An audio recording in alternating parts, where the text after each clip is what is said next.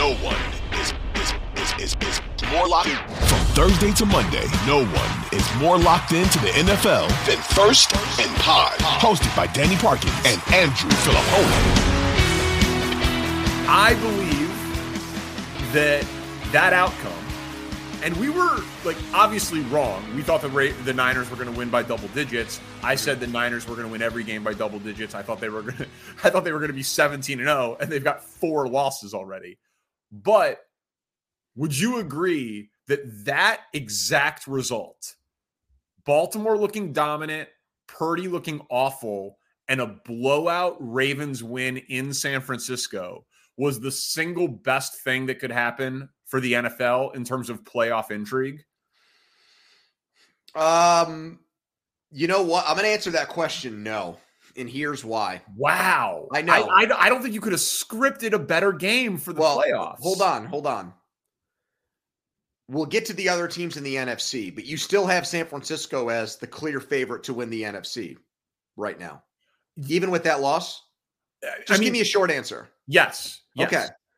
The Ravens now look like they're far and away the best AFC team. And we'll get into the Dolphins matchup when we do the preview pod for week 17. But the stats now on them are are comparable to, to, to all-time great teams. They have seven double-digit wins against teams with winning records. That's never happened in the history of the NFL. The next closest is five. They they they they they surrender 16 points per game. They lead the league in sacks. They have right now the favorite to win the MVP. They have a coach who's won a Super Bowl and been coach of the year. They look like a juggernaut team now who people looked at, I think, somewhat cynically before this game.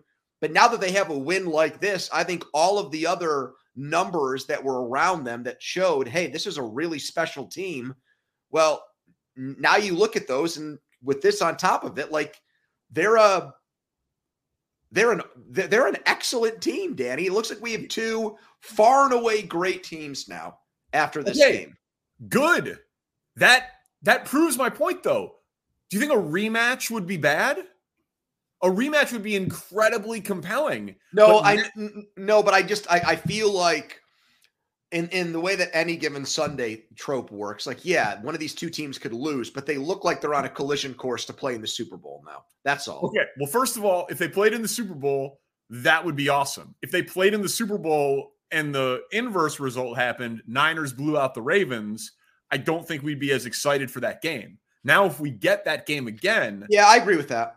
I'm I'm I'm I'm I'm much more into that as a potential Super Bowl matchup. And while I think the Niners are the clear-cut favorite, I mean, four turnovers from Purdy, I mean, that does absolutely bring into play something terrible happening in the NFC playoffs, quarterback controversy, just like you know, it's Rocky 4.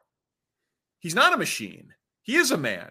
Like when you see that he bleeds, like you you saw a little bit of fallibility in the Niners.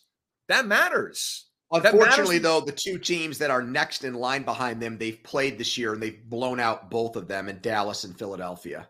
That's true. But now you at least have film where you can say, look, this team is beatable. Like you actually believe some if someone else did make them look pedestrian, I feel like that helps the other teams. We got to talk about Lamar though before we get to the other games. And I know we're going long early. Lamar, as you mentioned, is the favorite for MVP. And we've talked about this by the eye test. I've said for a long time that I think he's been the best player in the league. You know, I kind of called this. I said this to you that even though the numbers weren't there, Baltimore went there and won, he would be the favorite to win the MVP. Yep. And that's exactly what what happened here. And they're saying the hell with the numbers. Look at what he just did and look at the team's record, and that's what matters. It's Right. kind of an old school baseball MVP argument. Right. And I love it. But two things on it. One, the numbers aren't there. If he wins it and Tyreek Hill goes for 2,000 yards, He's not gonna though. Now he's got sixteen hundred yards with two games left. okay. Christian McCaffrey, he's got what 21 touchdowns this year? So does Mostert. Okay. So neither one of those guys. Like we are we are in the midst of a shot at breaking Calvin Johnson's single season receiving yards record. He'd have to have two monster games, but a shot at it. And we've got a special season from McCaffrey on a one seed. And here's Lamar without the spectacular numbers. If there was ever going to be a non quarterback to win the award, again, it would be this year. I feel like if Lamar ships this award, which I have no problem with, I've said for eight weeks, eye test tells me he's been the best player in the league. But do you not think that they should just say this is a quarterback award? Because if a non quarterback can't win it this year, it's probably never happening. It's a compelling argument. I don't know if I agree with that. Um, you know, the thing about Baltimore is that their defense has been so dominant, but they don't have one guy who sets himself apart. Like the defensive tackle, who I think what's his name, Inwabuke, like like I have a hard time with his name. Registered a sack in every game. Hamilton had interceptions. Like I, I, they don't even have a defensive player of the year award candidate. So I guess what I'm saying is like it's not Pretty good just defense, though, man. that no, that's what I mean. Like it's not like it's it's not like Lamar. To me, it's not the same thing as like what Josh Allen has done with Buffalo, but the record just isn't as good.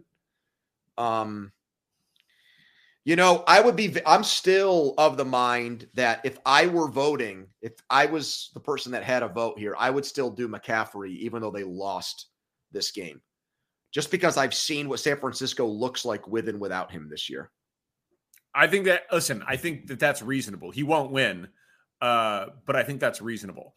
Can I give you one more on Lamar? Sure. One more thought on Lamar. So it's been in vogue in NFL Twitter this week. Barnwell was tweeting about it. Mina Kimes was tweeting about it. Bomani was tweeting about it to re-legislate teams not trying to get Lamar this offseason. Yeah, I saw And- that. And I said at the time, you know, Lamar's amazing. His best is as scary as any player in the NFL's, but he'd only played 12 games each of the last two years. He was coming off a 62% completion percentage, and they were overhauling the coaching staff to hope that he would be a much better passer. And that was a risk, but that he was more valuable to Baltimore than other teams. And I understood not wanting to give up two first round picks and a $250 million guaranteed contract for a guy who had not been consistently proven as a passer. And in fact, since his MVP year, had actually declined as a passer. That was what I said at the time. I still feel that way. Lamar has proven us all wrong. Obviously, he's maybe going to win the MVP. But what I do think is fascinating about it is that Washington, Atlanta, Carolina, they all leaked to various reporters that they weren't interested in Lamar Jackson. And you don't see that unless it's like, oh, this team's not interested in drafting Jalen Carter. Like Jalen Carter's not on our board. Uh, or, you know, we're not going to bring in Colin Kaepernick for a workout. No one this offseason is going to be like, we wouldn't draft Caleb Williams. You know, like it's you why why leak to reporters that we're not interested in a guy? I feel like the only time I see that in NFL reporting is when it's someone with a issue, and I don't mean to equate what happened with Kaepernick with with Jalen Carter, but I if I only would use Kaepernick, it's like a radioactive name. But my point is, is that like idea of a distraction for whatever reason, some sort of negative thing for whatever reason, that's when you see teams take their name out of the running for a guy. And teams took their name out of the running for Lamar Jackson for like no known reason. And all three of those teams look completely ridiculous today for not making an offer to Lamar Jackson.